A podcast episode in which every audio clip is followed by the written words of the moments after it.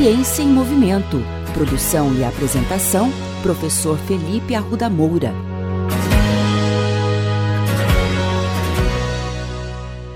Na semana passada, falamos da importância de exercícios físicos para o controle da obesidade, diabetes tipo 2 e a doença popularmente conhecida como gordura no fígado. Vimos que poucos dias de treinamento, semelhantes à musculação, já trazem benefícios para a saúde. No entanto, será que o caminho é viver na academia? Todos nós conhecemos aqueles viciados em exercícios, não é mesmo?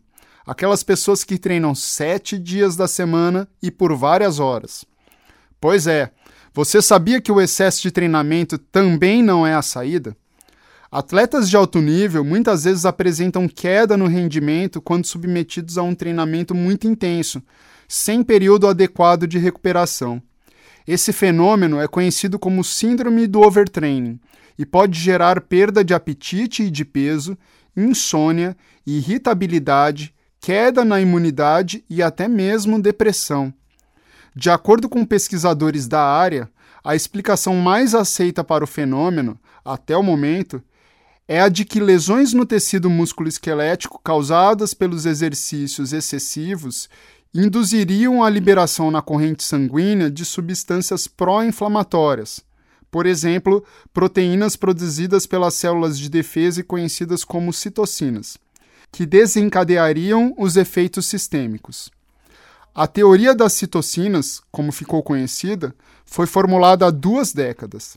No entanto, pesquisadores brasileiros publicaram internacionalmente um importante estudo mostrando que as consequências do overtraining para o organismo vão muito além da queda no rendimento esportivo, havendo efeitos prejudiciais no tecido músculo-esquelético, coração, fígado e sistema nervoso central.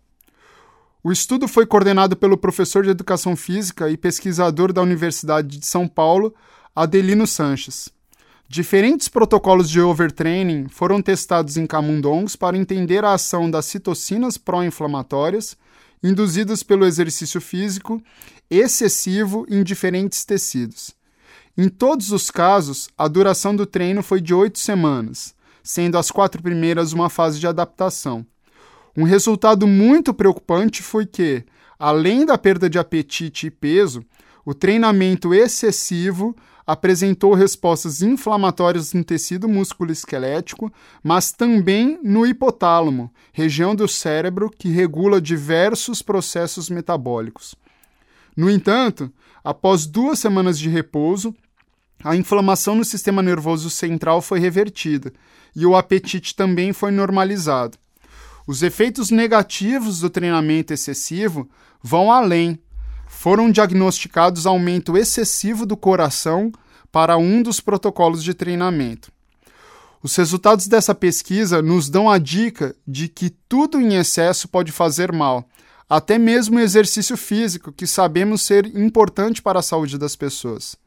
Portanto, tente organizar seus treinos de forma que você tenha a oportunidade de se recuperar e descansar. Caso sinta alguns dos sintomas citados, como perda de apetite, da qualidade de sono, irritabilidade, tristeza excessiva por mais de duas semanas, perda exagerada de peso, fique atento. Podem ser sinais do corpo te avisando que você precisa descansar.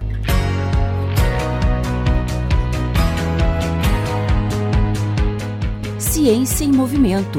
Produção e apresentação: Professor Felipe Arruda Moura. Contatos com essa coluna pelo e-mail ciênciaemmovimento.el@gmail.com.